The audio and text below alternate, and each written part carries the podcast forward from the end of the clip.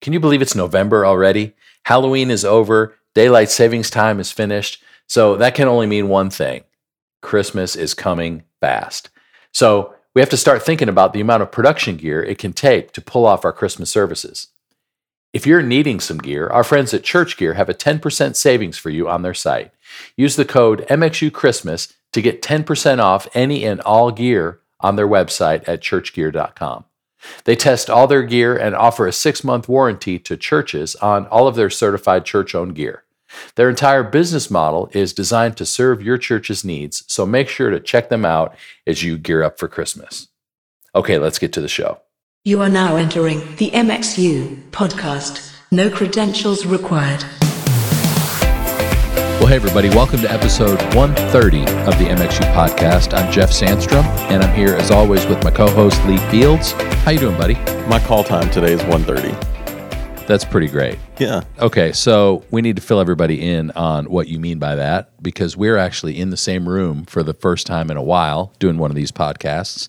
We're at HQ In Knox Vegas. in Knox Vegas, MXU HQ, because you're here this week with the crew from Hillsong United Yeah. and the boys from the Tomlin crew Yeah. because they're back out for a short run of about a dozen shows Yeah. this fall. And the first show is in your hometown where you grew up and saw your first concert. yes, That's it is. pretty awesome. It is awesome. And that Creed and Sevendust concert was very impactful. So when we talked about that yesterday, you said you walked away from that show a huge Sevendust fan. and You Yeah. thought Creed was stupid. Yeah. I went, I don't know what year it was. I feel like I was in seventh grade, maybe seventh or eighth, and thinking, oh, I'm going to go see Scott Stapp and Creed. And they were like the biggest band on the planet for a year. Yeah. you know, that one record, and then left going, my life has been changed by metal and Sevendust. But they're not, they're not really metal, but Yeah. Hard that- rock though. A lot harder rock than Creed, a lot harder. And they had trampolines on stage. which makes any show Yeah. better, I think. but that was the first concert where we were sitting in the lower bowl and we were on the side. I, I know exactly where we were sitting. So like three quarters back, probably even with front of house, and probably halfway up in the lower bowl. And I've never. That was the first time where you feel like this is loud and my whole body's shaking. Yeah. You there's something about the first time you feel that kind of impact Yes. in a live big PA. It's Yeah. like it's it's life changing. It is. And Like- it was Sevendust. They were the opening band. Yeah. So your teeth rattle, your chest hurts, but you love it. Yeah. Yeah. And I had not yet decided how can I affect other seventh graders for the rest of my life. But it probably had something to do with it. That's amazing. Okay, so during sound check today, Yeah. you need to go to that seat and check your mix in the PA in that seat where you were sitting because there's probably going to be a seventh grader at the show tonight that could be blown away by what you're about to do. During Oceans, just kick drum as loud as I Just, can. I mean, just more 12K than there is on the console. you seen that uh, that video? The drummers at the wrong gig and they're playing Oceans, but he's playing like metal fills. You remember that? yes. So it's like front of house guy at the wrong gig. It's Oceans at 115 dBA. That's amazing. I don't think it would go over well. Probably not. But who knows? Maybe tour management won't be at front of house. They may, they'll, they'll be in the back settling, so you could do whatever you want. I've already been told that artist management is at front of house tonight. Ooh. It's first show of the tour. So Okay, well, you better be on your best behavior. I'm going to be there, so Yeah. if I reach over and start twisting knobs, you can just blame me. okay, fair enough. So the other reason that I'm here is because I'm doing some last minute programming for our workshops next week. So this episode will actually come out on Monday, which is the first day of our first ever MXU workshop here at HQ. Yep. And I couldn't be more excited. We've got about 40 people a day who are coming to just sort of do what we used to do in our live events, which is um, talk about mixing. Yeah. So we're going to focus on audio for Monday and Tuesday. Wednesday is lighting, Thursday is video. So if you guys are listening and you didn't get a ticket yet, you're still welcome to come Tuesday, Wednesday, or Thursday. It'll be super last minute, but There's we do have a little bit of space. Maybe Yeah. a handful of tickets left for those Yeah. days, but you can still come. But we're gonna we're gonna figure out this next week how to do workshops here in person because I think it's going to be a really effective way for people to continue to learn and get discipline specific information from some of our expert friends who have Right. a lot to share and who are great teachers. Rusty and Jeremy are doing video. Uh, Daniel Cannell and Tony Franson are doing lighting. And anybody who's at those events is going to walk away with so much mind blowing insight Yep. that I can't wait to see the impact. Um, we also were just in Africa. That whole experience, like when people have been asking me, like, how was Africa? And I'm like, it's, it was the strangest trip of my life. Really? Yes, That's a bold statement. strangest. Okay.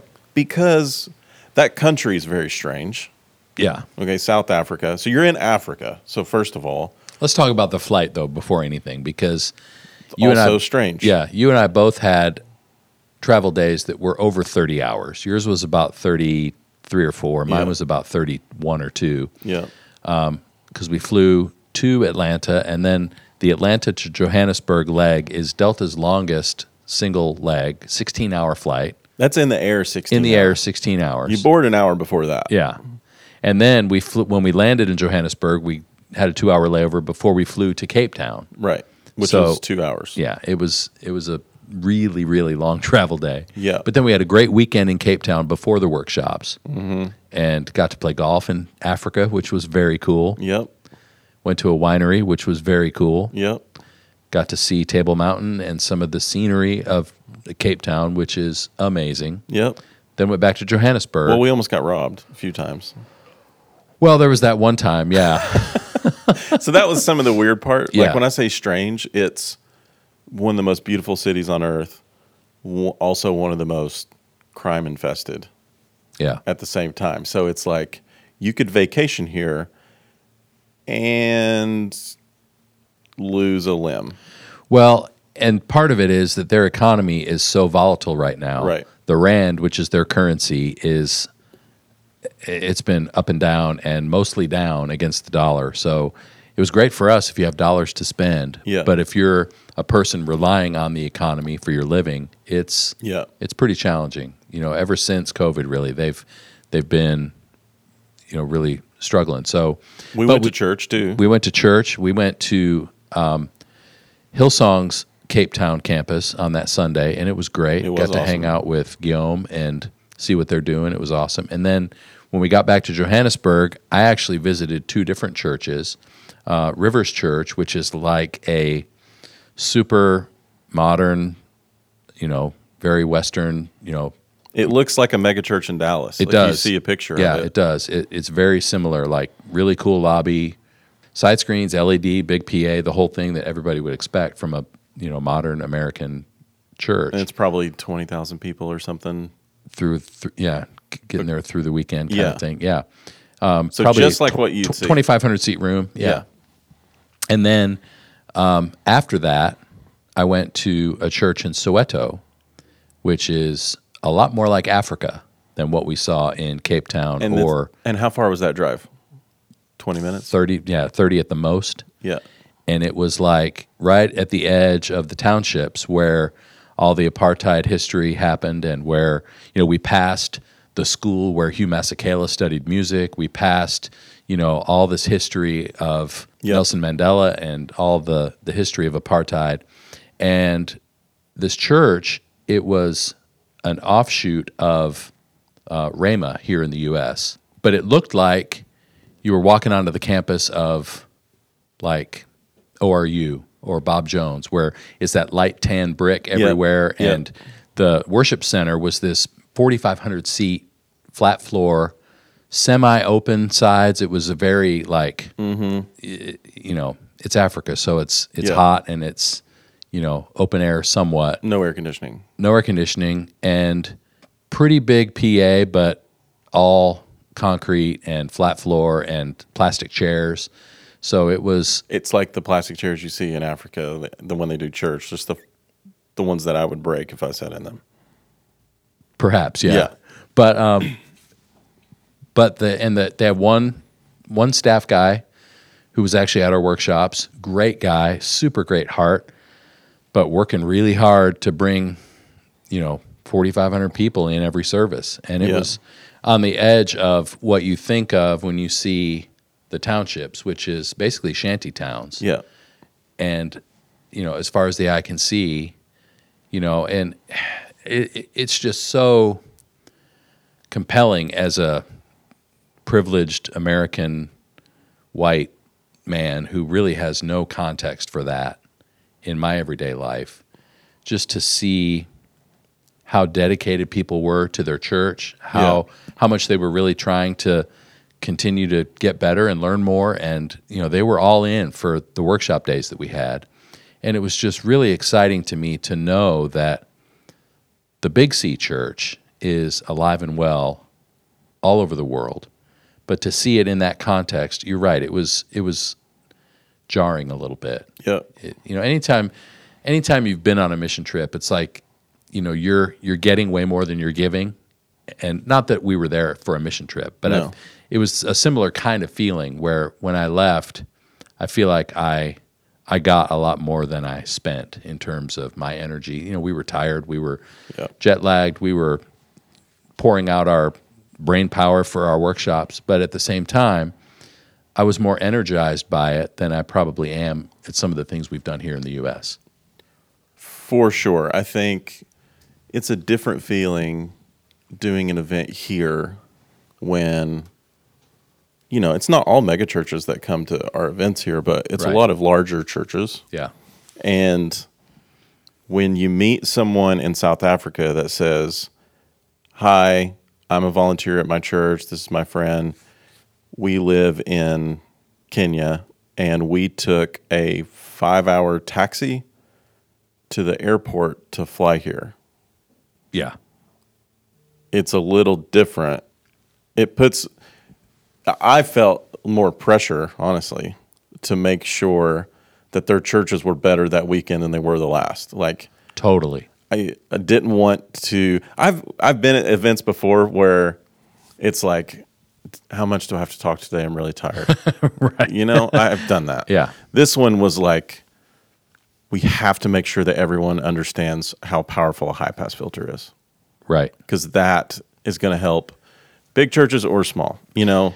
And what I loved about that was that, I mean, and we also talked about a lot of complicated concepts too. Yeah. But even when, like, we were talking about a high pass filter, the number of aha moments and the light bulbs that you could see going off, and I think the, I think you and I did a really effective job in illustrating some of these concepts.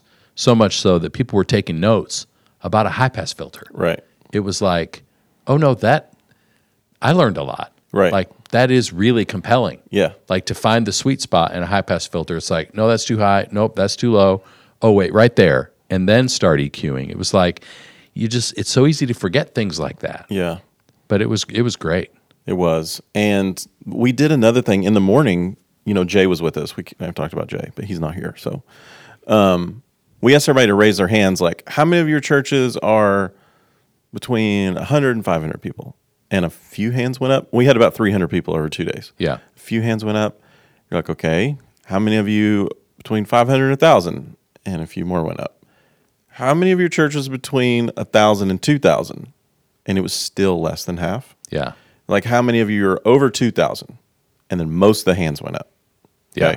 We did that because in America, North America, or the, the Western evangelical church, Europe, Australia, um, the amount of people in your church is representative of usually budget, gear, skill level. Like there's a lot of other things that come with that. Right. Like leading and lagging indicators. Well, there, that's not true. No. Because you can have a church of 20,000 and they're on an eight channel Mackie console. People are showing up. Right. Yeah. So what we should have asked, and w- which we did, was, okay, how many channels do your consoles have? Yeah. And I was actually surprised that there weren't more analog consoles represented. no, there was like one a day. Yeah. And there were a lot of people with large format, really good gear, but only one staff person.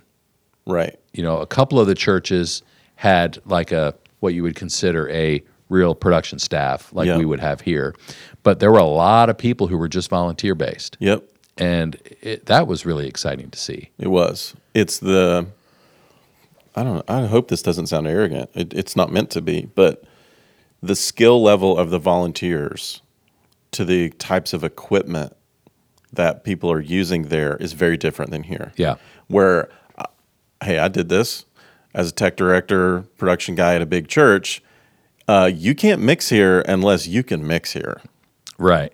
Well, what if you don't have a choice?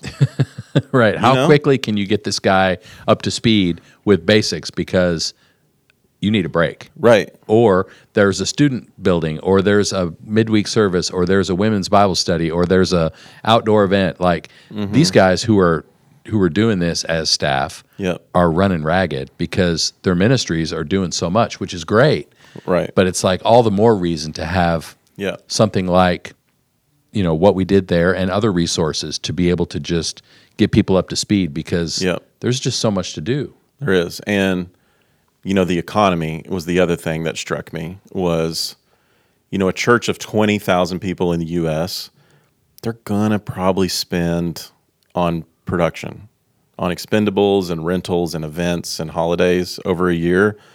Some of them might spend a million dollars, but it's like a quarter million dollars and up is what Yeah. the budget of a 20,000 person church is here. Right. And there's only like 100 of those in Yeah. the country. But there's a lot of 20,000 person churches there. And I started asking, and the average budget there for a church that size is about $20,000. Yeah. A dollar a person. Yeah, That's crazy. it is crazy. So we were hosted by the guys from Stage Audio Works, Nathan Eilenfeld and his team. Yep. And they were awesome. But I just want to give another shout out to them because they're doing great work.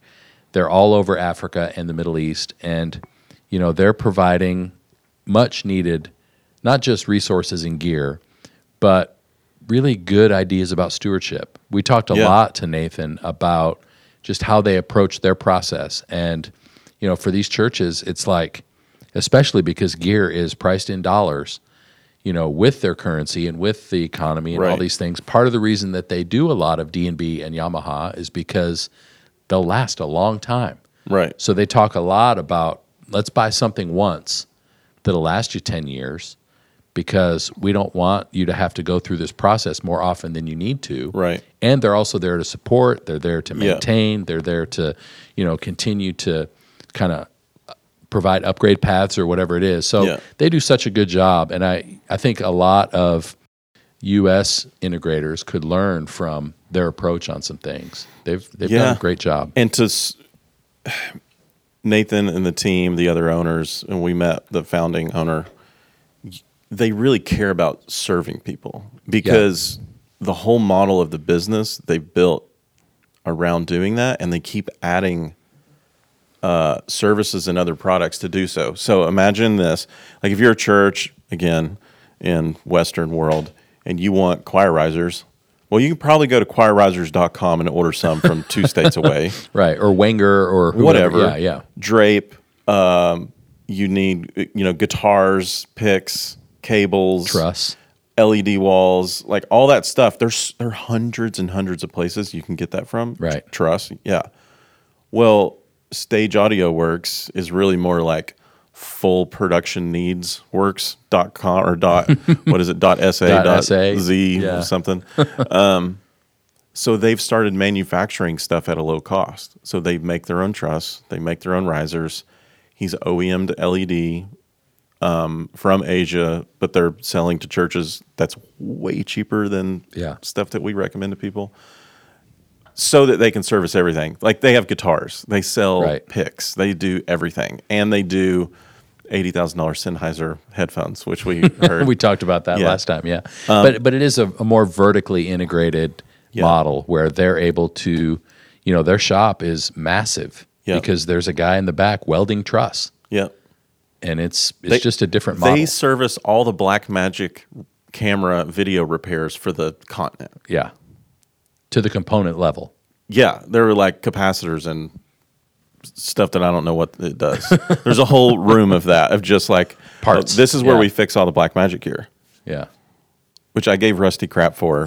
Not Rusty, sorry, which I gave Jeremy crap for. There's not a Ross video switcher anywhere in Africa. It's all Blackmagic because the economy. Yeah. like Blackmagic is more like I'm or Ross. We're looking at one right now, but churches there can't can't do that. yeah, But then we met our new Swedish friends, Amazing. that are missionaries Yeah. that moved to, I think their home base is Kenya, Yep. and and I'm following them on Instagram, but I don't remember the name of it. But they do festivals, evangelical festivals, in all throughout Africa and places that are very very hard to get to, Yep. and hundreds of thousands of people show up. It's to hear their stories. It was crazy. Like they'll just set up in the middle of nowhere Literally, this massive rig, and people walk from forever Yep. to just show up and be a part of what they're doing. and they have a D&B GSL PA. Yeah, they do. so you know it's a good example of there are times that you do need to invest in the right tools to communicate what you want to do Yeah. because with 150000 people well what are you going to do Yeah. You can't do that with qsc wide lines Right. you know what i mean Well, you could, but no one should- only the first 10 rows would hear it, and no, one, should do that. no yeah. one should do anything with qsc wide line sue me Speaking of massive outdoor events, we need to give a quick, um, just, I don't know, shout out, remembrance, whatever, to our friend Bill Thrasher, who passed away, was part of the Billy Graham Association for years. And when you said large outdoor events, excuse me, I couldn't help thinking of Dr. Graham and all of the just production needs and how that changed for a couple of generations Yep. and Bill being a part of that and in the middle of some of that from the audio perspective, it was just it was sad to hear that news this week. But Yeah. what a legacy! And you know, we we're all whether we know it or not, we've all been impacted by him and by the innovation and the processes and the you know even how to do a big event. You know, Right. in in Christian production world, he had a lot to do with a lot of that. So um, we're just praying for his family and hope for just God's peace for them. But um, what a legend! For sure. I met Bill one time, and this was well before MXU was even a thought. I got invited to speak on an audio panel Okay. at, it may have been AES or something. And it was my first time at that event.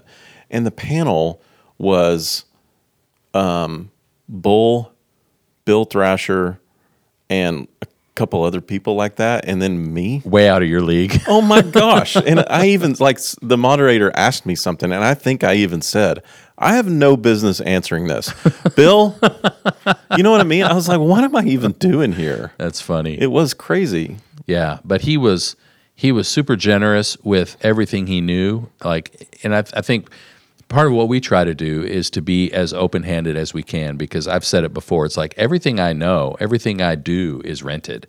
I learned it from somebody else, Yeah. and so you know, I think guys like him set the table for that kind of attitude, and I think you know he was he was that kind of generous genius that would be willing to tell you exactly what he was doing and how stuff worked and Yeah. share with you. You know, Andrew used to talk about being at festivals where he was like, I'll let the system engineer set up the gates because I don't really know how they work. Right. It was that kind of thing starting out working with somebody like Bill. It was like, um, he knows everything and I know nothing. Right. I need to stick to this guy and learn however much I can. Right. For sure. So I think we need more of that in our world these days, you know, especially in the age of just stick in a jump drive and load a file. It's like Gross. We've talked about that a lot. that Yeah. we we need people who are willing to learn just the ins and outs and how stuff works and the basics. And so we need more guys like him in the world. For sure. Anyway. Godspeed, Bill. All right, let's get to our guest today. We're honored to be joined by Steven Samuels. Your former boss. My former boss, that's right, when he was uh, Chris Tomlin's tour manager. Um, yeah, so Steven is now uh, with IPS. So he's going to talk to us about just a lot of that history and a lot about what they do. And we're going to tell some stories and have some fun. I have so many questions for you. Oh gosh, here we go. Uh, couple quick hits off the top. First of all, this building is amazing. So thank you for allowing me to come see it. And I think what you guys are doing with this space here in Knoxville is pretty incredible. So Well, thanks for that. out on the back. Now the rest will be ridicule. Rest of the podcast will be ridicule. Uh, Okay. person on a personal level. You guys helped us out with this building, so thank you. Also, Well, uh, happy to play a small part in it. Um, we may or may not have broken a hazer. it's neither here nor there. Hazers break. Uh, this is uh, breaking news. No pun intended. Hazers will fail, um, and we'll get you a new one. So, um, but no, a couple things as you guys were as you guys were talking. Um, I've also been to South Africa, Yeah. and also one of the craziest trips of my life. okay. See. a lot of that a lot of that trip you can see in a film called Fading West, which was made by the band Switchfoot, which is who I went there with Okay. in 2012. So incredible trip.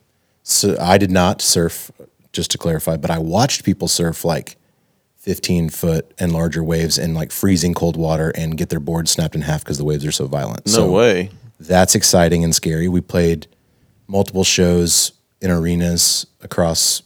I think we did two or three large shows in the larger cities there. Yeah.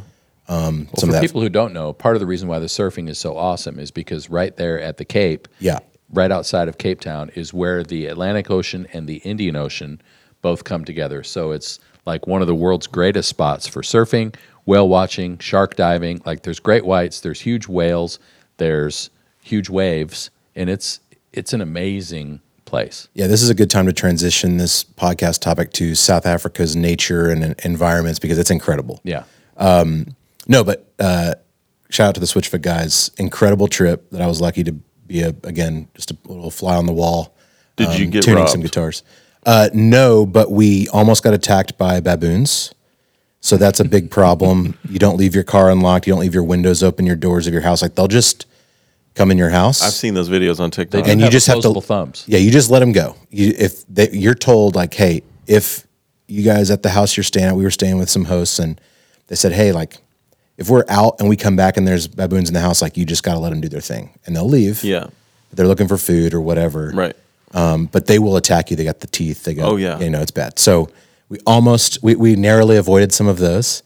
Um, but yeah, I watched uh, a John had like a ten foot like not a longboard, but they call it a gun in the surfing world. It's like a you do the things you need on a big wave with this skinnier longboard. It's ten feet long. It was snapped in half. Wow. That footage is in the movie. It's incredible. Um, but we we did some arena shows, so that like the dichotomy you guys were talking about, we saw up close. We did some arena shows, Yeah. big rock, flashy lights, right? Like normal Switchfoot thing. Mm-hmm. And then we also visited, you know, an orphanage where John wrote the song a few years prior to that, "Shadow Proves the Sunshine," with these kids, and spent hours with these orphans, and you know, two hours outside of Johannesburg. Like it's in Right. you just go from A to Z so quickly there. Yes. Um, but incredible trip. So that I had some content to come up with from your South Africa discussion. Yeah. That's Love it. Um, okay, so rewind us. How did you become Switchfoot's tour manager? Well, how did you get to where you are now? And then I want I have a bunch of questions about your time managing Jeff Sandstrom. Uh, yeah, and this podcast is what three hours, three and a half. Uh-huh. So we'll, we'll get to that. Um, no, so I went to college at Baylor University in the thriving metropolis of Waco, Texas. Sick 'em. That's right. Um, at the time I went there, it was not covered in shiplap or mag- magnolia pastries, but God bless them. They're great people. Um, and so I was dating churches as I was a, a freshman at college there and stumbled upon uh, David Crowder's church called UBC. And I had grown up playing drums uh, in my church youth band in rural Dallas, or not rural Dallas, but a suburb of Dallas. And so it was really fun to kind of what I thought was like I'm watching a worship concert every week, and, Yeah. the, and the preaching was great, and um, kind of just wanted to get involved, and ended up being around David and the other band guys. At the time, this was Gen One Crowder, as I like to call it. This was the David Crowder asterisk band. So that was it was very important that all the the, the Yeah. definite article the at the beginning, Yes. and the The asterisk, asterisk between Crowder and the huge band. I mean, big Yes. deal, marketing. There was an asterisk there? Yeah. Oh yeah, I didn't Yeah, know yeah. that. And the shorthand was DC asterisk B. That's right. That was on all our cases, stenciled everything. But I just ended up being around, got along great with the guys in the band, um, and some of the church staff. There's still some friends I talk to all the time now, and they would come back from the road. At that time, they were doing a lot of um, camps Yeah. and some touring. David was involved in Passion early on, of course, and What year was this? this was like 04, Oh, okay. uh, 05. So they would come back. Um, this was like a collision yeah. record. They would come back from the road on like Saturday night, super late, and have to play church Sunday morning. So I just would be around. And at that time, I don't even think I was getting a text. I think I was getting a phone call saying, Yeah. "Hey, I think the bus will be back in about an hour. Come help us set up our drums and amps and Yeah. stuff." So as a drummer, naturally leaned that direction first, but figured out how a guitar amplifier worked and a speaker cab and a, you know the head, and then and how to restring some stuff overnight because it had been thrashed the day before at Student Life in Yeah. Alabama or whatever. And this was in the like the heyday of the David Crowder band. Right. Oh yeah. Like Oh Praise Him. and Yes. all those all those Yeah. hits. Our Love were- Is Loud. Our Love is Loud. Man. They were I mean, that's and I had played those songs as a drummer at my church, like in high school, probably really poorly. yeah. Um, but it was so fun to just kind of be around them. And I, you know, there were a lot of college, you know, it's a college church in a college town. Yeah. So there's just kids everywhere that want to help and, and kind of just be a part of it. So we would, we would set up backline and microphones and that led to, okay, the normal sound guy isn't going to be here this Sunday. Is there any way you can kind of just babysit this soundboard? And I was like, well, I've never used a digital one before. And it was a Mackie TT24. And I remember just being able to hit a button and all the faders would move. And I Yeah. was like, this is cool. and I, had, I was never a sound guy, but obviously playing in bands, I kind of knew what it was supposed to sound like. yeah, yeah. you were a musical person. So Yeah, could- I, I did the I did the high school drum line, jazz band, all that stuff too. So I, I, I guess I had an idea of what music composition was supposed to be. So they, for some crazy reason, entrusted me to start being like the B team sound guy. If the main guy wasn't there, I would just sit up by the console, and it was in a balcony. By the way, there were no seats in the balcony in that building, but the the tech booth was in a balcony. It was So you were old- literally by yourself. yeah, and I don't I don't think we had a lighting guy. I believe that we had a lyrics operator, but I don't think we had a lighting guy. There were like eight par cans in the room. They were on the sides only. So that was one big thing I I remembered about that was David was very um, had very clear instruction like I don't want a bunch of light in my face. And then there were some lights that would come on when um, Kyle or Ben or whoever was preaching would would preach, but during the worship there was no front light and i like that was i went to very down the middle adult contemporary baptist church Yeah. growing up and it was all front light Right. Only with front like some glowing blue walls behind them right that's what you're supposed to At do the most, yeah. and so yeah we didn't have a lighting guy because it was just eight par cans on the sides only and i would i barely would say the word mix but i would mix on sundays. Yeah. and that led to I, I did that for three years three and a half years graduated from college and had the opportunity to live in new york city.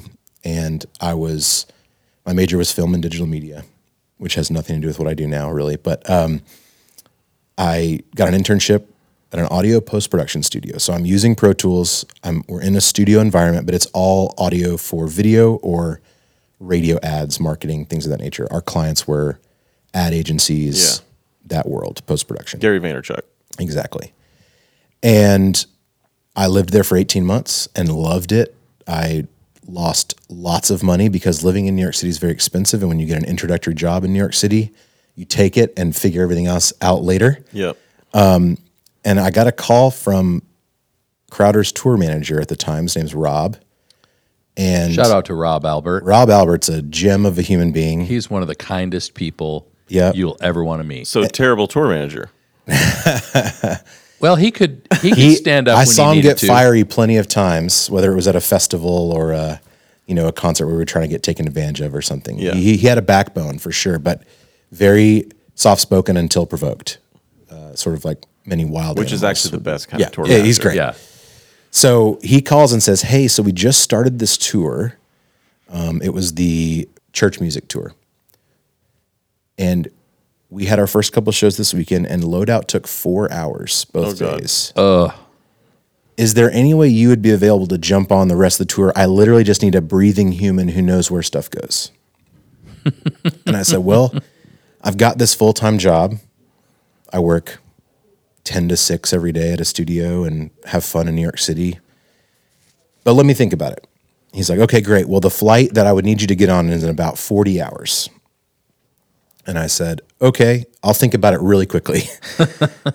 so, um, 40 hours later, I was on an airplane. No way. My, my couple of my friends in New York were like blown away at the opportunity. Like, you've got to do this. You got to figure out how to do it. Everyone at the studio was like somehow tied to being a musician. They either played guitar or they went to school to mix music, but we, we end up at post production because it's so, such a big industry there yeah. everyone was doing like their own personal records at the studio at night. Yeah. So when they heard like you can go on a tour with a bus and you're going to come back through New York and play this venue and you're going to play small arenas and like House of Blues style venues, they were like, you need to do that. So everyone was very encouraging. And I flew to Las Vegas, which was the first show. And that's the last time I'd worked in audio post production. So that, I mean, like that really propelled me into the industry Got as it. it is now. Did you end up tour managing Crowder? I was again brought out on that tour as a warm breathable Yeah. uh, human that has breath, right? So Yeah. I'm just around and can I help the 17 year old lighting director uh, raise the truss on the genie lifts that day? Yeah. And then the next day, can you help this audio guy who's um, been mixing for us for a year? His name's Daniel. Can you help Daniel uh, run a snake today? Yeah. and then hey crowder strings need change because he sweats like a residue that coats strings and makes them smell bad can you change those um, that's not a joke by the way that's serious um, and so i just said sure i'll do whatever um, which you know looking back on it that was 14 15 years ago i wish more people had that attitude now and that's not to say that's not to Yeah. toot my own horn but I just wanted to be in the building with those guys on that tour, and that was my Yeah. that was my path to getting there. Was just saying, "Yep, today I'm patching some XLRs, and tomorrow I'm gonna be, you know, re- resoldering a speaker cable, and then the day after that I might be, um, you know, helping focus house lights. Like that's but you learn so much that way. It's like there's no better way to be versatile in this world of production than being under the gun to have to do stuff like that. Absolutely. And have it be different every day. And we had two bus trailers of equipment, merchandise, lights, sound, backline. And by the way, if you've ever seen a David Crowder band or Crowder show, you know that they have far too much backline. Yeah. And so we were we had two trailers that were packed to the roof, to each wall, to the back door. Um, and I finished that tour and I was like, yeah, I want to I want to do this. Um, and so I, I you know, I essentially became their backline tech Yeah. slash stage manager. It was a small crew. It was Daniel Ellis. That was the Daniel I mentioned. Yep. So Daniel had been with them for a couple years prior. Uh, Daniel and I just saw each other last night. Amazing. Um, so it's Another just funny. great human. Yeah, it's just funny to see how. I at that time I'm like I'm not thinking uh, these are lifelong friends and people I'll know forever. But Right. lo and behold, here we are. Yeah. so Daniel Ellis went from there to Jesus Culture probably, and then since those days is now with We the Kingdom and right. doing great. So I He ran- also mixed for the band Copeland. He did. Yeah. That was that was pre Crowder. Yeah. Yes. Crowder. and uh, I was a big fan of them as well. They're Daniel's from East Texas. I'm from I guess North Texas, so we've got the same similar roots anyway. That's cool. Um, but yeah, We the Kingdom's on tour right now. Um, little plug for them. Their tour's going really great. They had a record come out this fall. It's incredible. They're headlining Winter Jam. They're headlining Winter Jam 2023. Um, and uh, I'm lucky and privileged to say they're a happy IPS client on Hey, the production there you go. side. So there it that's is. There it is. awesome dudes. Well, the Um, other thing about those Crowder days that's funny to me because you know you talked about having so much to manage or how different it was every day. Part of that, you know, if you saw the show back then, like I remember seeing, it was like 06, 07, 08, like those years, and even more so when David did the current iteration of Crowder. It's like you see that show and it's like the set of Sanford and Son has blown up on stage. Like so much crap all over the place. that's right. So to have a crew that can not just manage all that, but to lead other people in helping to manage that. Like I'm sure you learned more about working with stagehands in that Absolutely. season than any other opportunity. Yeah, and you know, we would like like tours still deal with now. Daniel's We the Kingdom tour deals with this now. Like one day you may have a union stagehand crew that does know what an XLR and a quarter inch cable is. Yeah. and they can probably rig the whole the whole venue if they had to. Like those stagehands can sometimes be really great. And the next day, I've got like some high school kids from the private school that's attached to the Yep. church that were playing, Right. In flip flops and in their uniform, like uh, I've got to go to class in forty five minutes. So Yep. what can I help you with now? Do I still get a ticket? Right. And I'm like, hey, and I'm like, hey, um, I'll give you some instruction in a second. Right now, I got to repair this robot that runs off of MIDI from this computer over here by the drums. Again, not a joke. Uh, that happened. We had we toured with a uh, a B-Wack, the drummer of the David Crowder band, built a robot that played a lot of the things that you would traditionally put in tracks. I thought you were talking about a moving light. No, dude, I am serious. There was a robot that I would need help putting on top of a six foot tall road case every day that stood above the drummer um, in the band and played the parts that were in tracks. And it was actually mic'd, and Daniel made it sound incredible. No friggin' way. I'll find some video footage I and need share video it of with you this. guys. It's incredible. the the world needs the video. That's of right. This. Okay, so then Tomlin after that or Switchfoot? so a- immediately after that very first Crowder tour, they said, "We loved having you out. We're going to continue to have you out any opportunity we can." However, there's not another one of those opportunities for like six months. Right. And I said, "Oh, Hashtag so here's touring. right. Here's the uh, here's what I'm learning very quickly. It's a you know the wave is huge and you ride it and then it crashes and then you wait for the next one. Right. So, um, in the meantime, I started tour managing a band called Green River Ordinance from Texas.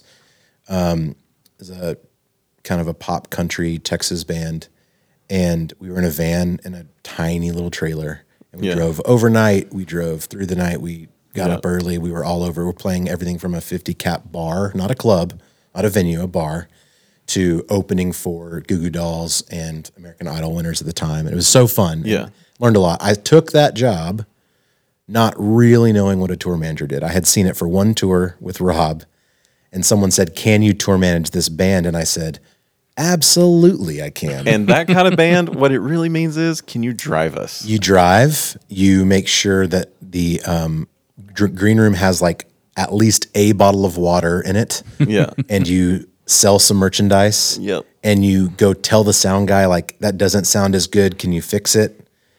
And you call the manager every day and say, What are we doing tomorrow? At the time, we didn't have all of the Google Sheets and Master Tour and everything like that. So we had an itinerary, and I was emailing. They were on a major label, so there was promo, Yeah. there was radio. So I tour managed that until the next Crowder came around. But what happened in the meantime was we opened for, I mentioned the Goo Goo Dolls, but the second of three on that tour was Switchfoot. So we're the first of three. Switchfoot plays, then Goo Goo Dolls play, and we get to do some pretty iconic venues like the Greek Theater, Red Rocks, and some other amazing places. Um, obviously, a year into touring, getting to play venues like Yeah. that, my mind is just exploding Yeah. but you never know how things are going to come back around. So, continuing to fast forward a little bit, um, I get to go on tour with Need to Breathe because we also open shows for them. Um, Need to Breathe was opening for a girl named Taylor Swift. So we did a six month. You were yeah, on the stadium tour? yeah, 2011 Speak Now. Yeah. Um, so she did. That was the first year she did stadiums. It was eight of them mixed in with arenas. Um, but she was outgrowing the arenas, so we did a lot of back to back arena shows, which was fun. Did she really pick them as the opener just because she liked them? the first day of rehearsals, we get there and there's like two days before the first actual concert, but where everyone's at the venue. We finally get to load onto the stage, sound check. We're playing the first song, which was Washed by the Water. It was the first song they sound checked. And everyone kind of looks down and she is sitting in the front row of an empty arena singing every word to the song. Wow. It was the weirdest. Like she's still a myth and a legend at this point to us Right. and she is in the front row singing every word. It was crazy. She was a genuine fan of the band um, and was very welcoming. And her crew, we were obviously very understaffed in comparison, right? They've got a tech for everyone on stage. Yeah. You know, they've got an RF tech walking around the room all the time. She's got four channels dedicated to her vocal and four to her guitar because there are no backup options in an arena show like that for her. Um, there were multiple RF techs because if something did happen RF wise, that guy got fired and someone else came out, right? Yeah. But her crew was so kind to me. I was need to breathe stage manager and guitar tech, and there was only one of me for the five person band. And of course, they're trying to strike our gear in about a minute and a half. Yeah. and they're just so nice and like helpful, strict when they need to be about whether we're not getting the stage on time or whatever. But helping me with repairs because they knew I couldn't do it all in the, in the amount of time I had. And that really stuck with me because the position they were in didn't require them to give any care to the opening band.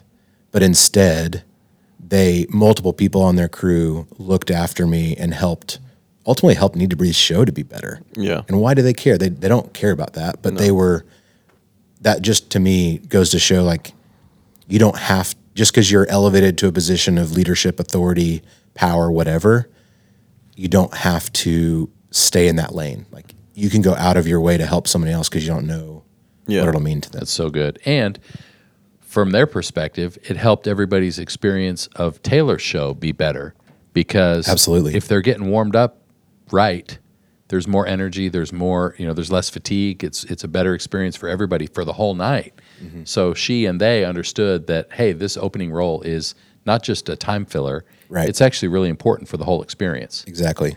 And so, to, you know, that tour wraps. I get to be on the David Crowder Band's farewell tour, which was the fall of 2011. Um, and then our last event that we're going to do as the David Crowder Band is Passion. Right before that, we go to Winter Extreme in Gatlinburg conferences. And we our bus is pulling in to the loading dock. And I see these guys that look moderately familiar, and it's Switchfoot. And they're playing Winter Extreme as well. Yeah. And Crowder every night Crowder is going to play right before their like late night concert. And they knew that the David Crowder band was wrapping. I didn't really have any plans as a I think I was 25 at the time.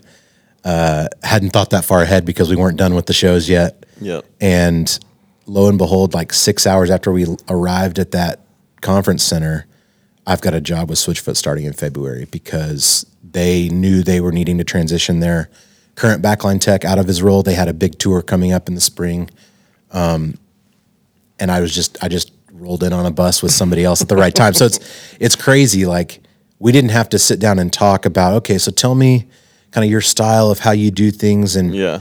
no, we had, You'd we been had, interviewing for four years. we had toured together, yeah, with the Goo Goo Dolls, you know, before. And again, you never know how one seemingly meaningless connection. I mean, I was I was a huge Switchfoot fan, so getting to tour with them the first time was as uh, with a different band was. Yeah. I was watching every minute of their set, of course, right? Right.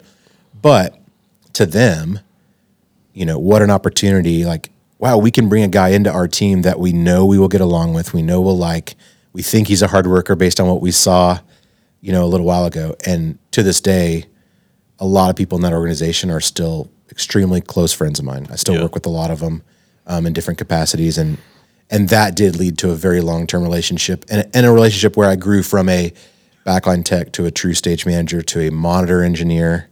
I would use the term engineer a little loosely.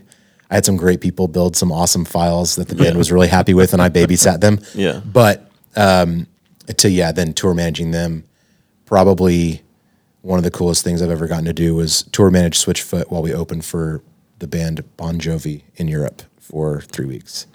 So that was wild, and none of that would have happened if I didn't tour manage a band in a van in 2010. no, if you had not had answer the phone call in Waco to go help load the church in. Yep, exactly. Yeah, there's so many lessons here for people who are younger and just starting out. It's like, because f- for so much of the people who are in this industry and so much of the industry itself, there really isn't a clear path, right? It's like there's not a straight line Exactly. for anything in this industry. I have, it's funny, in my local church, there's a kid who's graduating high school this year and he's trying to decide if he wants to go to Belmont or MTSU. And it's like, well, I'm so stressed out because if I make the wrong choice, it's going to be whatever, whatever. And I'm like, bro, if you're a hard worker who is going to learn a lot and can be paying attention and learn along the way, either of those choices or neither of those choices can get you a long way in this industry because it's really not about uh, you know a straight line path toward this eventual result. It's more about who you are rather than what you know right now. yeah, everybody says, "Oh, well, this wasn't my plan, but here's where I ended up," and I think that's maybe there's more true examples, but I feel like my career has been one of those Yeah. very pristine examples of I just walked where I thought the path was leading, and paid attention to what was around me because again, lo and behold, a band I started tuning guitars for in 2012, I was tour managing in a soccer stadium in front of 90,000 people in Vienna, Austria in 2019. That doesn't make any sense. Not really. no. Okay, so there's more to the story, but we don't we don't have three hours. So you end up tour managing Tomlin. Right. Yeah. Filled in as a guitar tech for a tour. Um, our good friend Clay uh, took a gig with, I think he was in a band called the Beatles. Ringo Starr. Yeah, Was he in some, that? someone you may have heard of. Yeah. Yeah, so- and and at the time, anytime you have a chance to work for a Beatle, You do it. the answer is you drop whatever you have to, Absolutely yeah. yes. Right. And luckily for me, I had a beard. I wore a hat. I have glasses. All those things are still true today. But at the time, Clay and I kind of looked like twins. And so there was a bit of a running joke that if Clay can't be there, we just have to find someone that looks like Clay. And that was me. Yeah. so I filled in as a guitar tech. And then um, about a year and a half after I filled in, Jeff was mixing the whole time. Um, Chris called and said, Hey, I, I'm going to make a change at, at tour manager. Is that something you'd be interested in?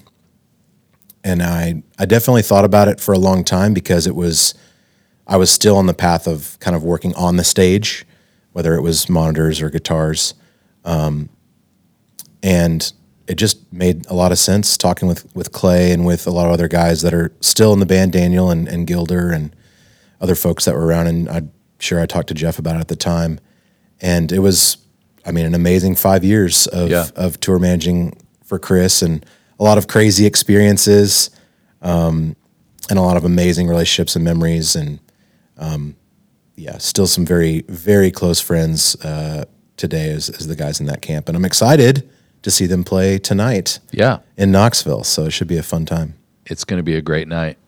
So, how did all that lead to IPS? Well, I think it was Switchfoot um, carries. They're a cool band.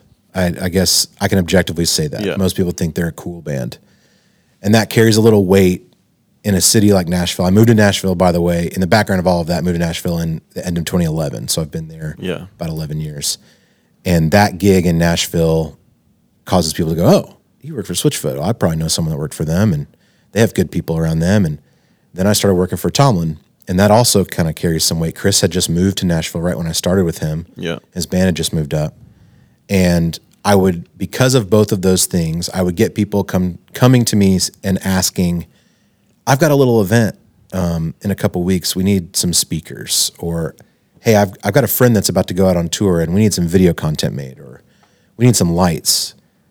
who who do I go to for that? Like a lot of people that aren't actively touring don't know where those relationships are. Again, this is on the production side. Yeah. On the touring side. So I would get all those requests and I would figure out where to send them because I wasn't going to obviously provide any gear at that time. And that led to just three or four years of essentially being an account manager, uh, an unofficial account manager in the background of what I was doing as I was touring full time. And right before the pandemic, I promise I didn't have any advance notice. But in August of 2019, I, um, you know, had one child at the time. We were wanting another child. And I thought this is probably the window for life to slow down a bit and settle to something where I'm not traveling quite so much.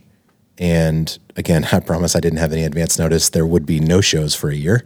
But um, yeah, started working um, with the company that would eventually become IPS in August of 2019.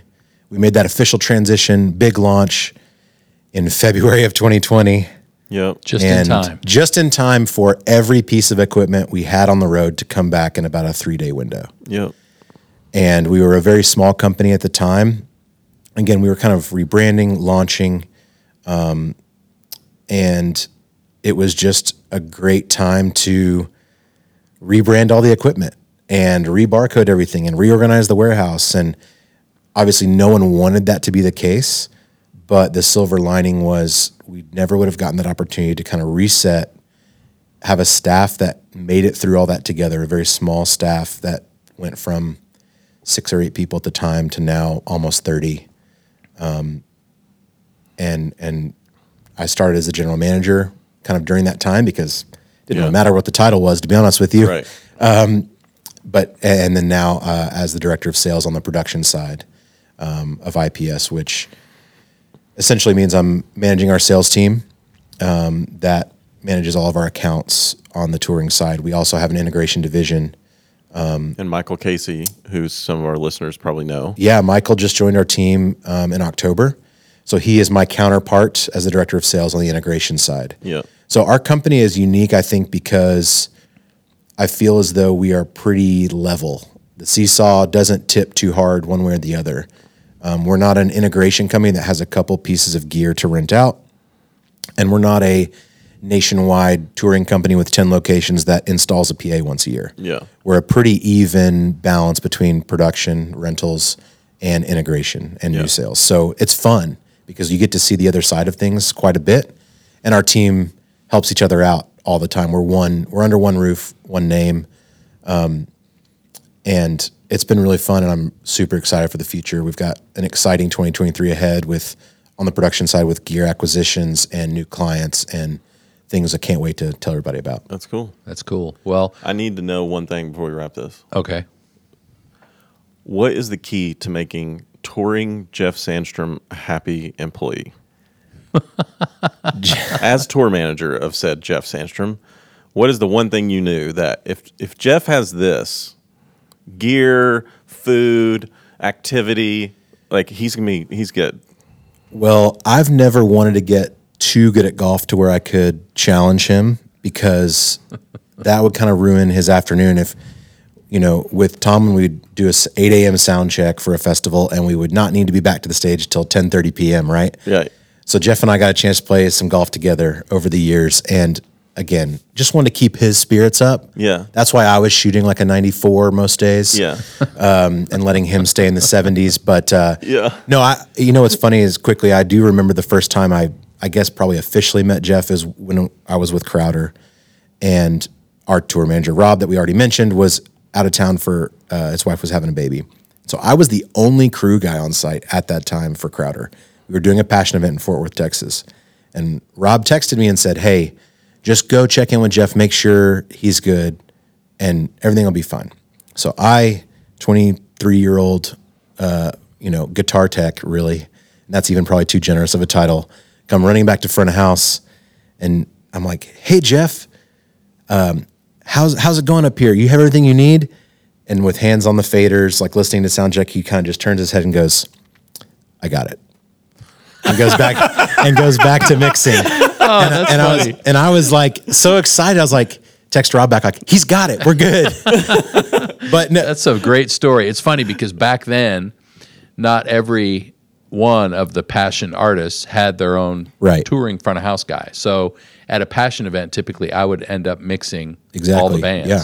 And I always loved mixing for Crowder because the content was so interesting, right? The whether it was in the tracks or the songs themselves or whatever back in those days, it was not just sort of what you would consider straight ahead worship tunes. Right. So it was so much fun. And all the guys, of course, were awesome. So I knew we had crossed paths before that, but I I think that was probably the first time I ever spoke directly to you with no one else around.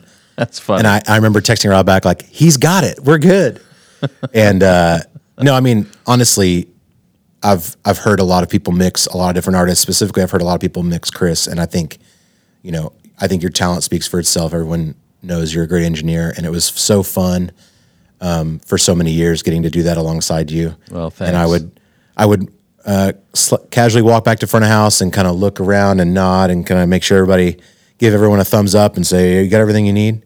Um, mainly though, they were probably concerned with what I was going to order for after show food, Right. If that Pretty was going much, to be yeah. cold by the time they got done, or Yeah. um, if it was going to be tasty. But yeah, it was so fun um, traveling together, and that and that's part of what I miss is the camaraderie. I don't miss walking through the venue at 7 a.m. looking to see which restrooms available, Right. But I do miss, uh, you know, those continual friendships and, and growing those relationships together over a common bond, which is music, and then obviously with an artist like Chris, the the message that's behind it. what I remember specifically are moments like, you know, in the afternoon, after sound check, before dinner, before doors, there's that The lull. lull. And It's at four o'clock today, by the way. yeah, but in the production office, like there was always a moment or two, maybe not every day, but at least a couple times a week, where you know you'd walk by the production office and there's Steven and probably Clay and probably one of the band guys and maybe one of the other kind of tour staff just sitting there having a cup of coffee and it's in those moments where the just the conversation or the joking or the whatever it's like those moments are so rich and you know we've talked to guys all the time about how that Yeah. kind of tour bus moment the relational side the the stuff where those those relational chips get banked Yeah. those moments are to be treasured because then when the pressure's on and when you have a hard load in or you have a whatever or there's a late load out and the food's cold or whatever it's not i'm not taking it personally against Steven or whoever because the relation is established the relationship is established in those kind of Yeah. you know lull moments so i think if if the average church team could learn something from a touring team it would be that it's where are those moments happening because the depth and the richness of that is so important Well said. well you got to get to sound check. I do. I've got an hour and 15 minutes to eat lunch and be at sound check. all right well Steven thank you for your partnership with us as ips but more importantly thank you for your friendship as Steven Samuels because i think you know that's that's how the professional relationship is formed and gets better is because of friendship in the first place so Right. I, I think that doesn't stop in the worship space or the church space or the accounting space or the developer space. Right. You know, you have to enjoy who you're around and pour into those relationships, and you'll see it um, come back on the flip side. It's it's been really fun. Thanks for having me. yeah awesome Well, well don't suck tonight lee hey, hometown show. I actually feel a lot of pressure that this needs to be awesome. are you nervous Uh, I'm not nervous. I'm excited. yeah it's gonna be great Yeah. i can't wait to hear it let's do it Okay.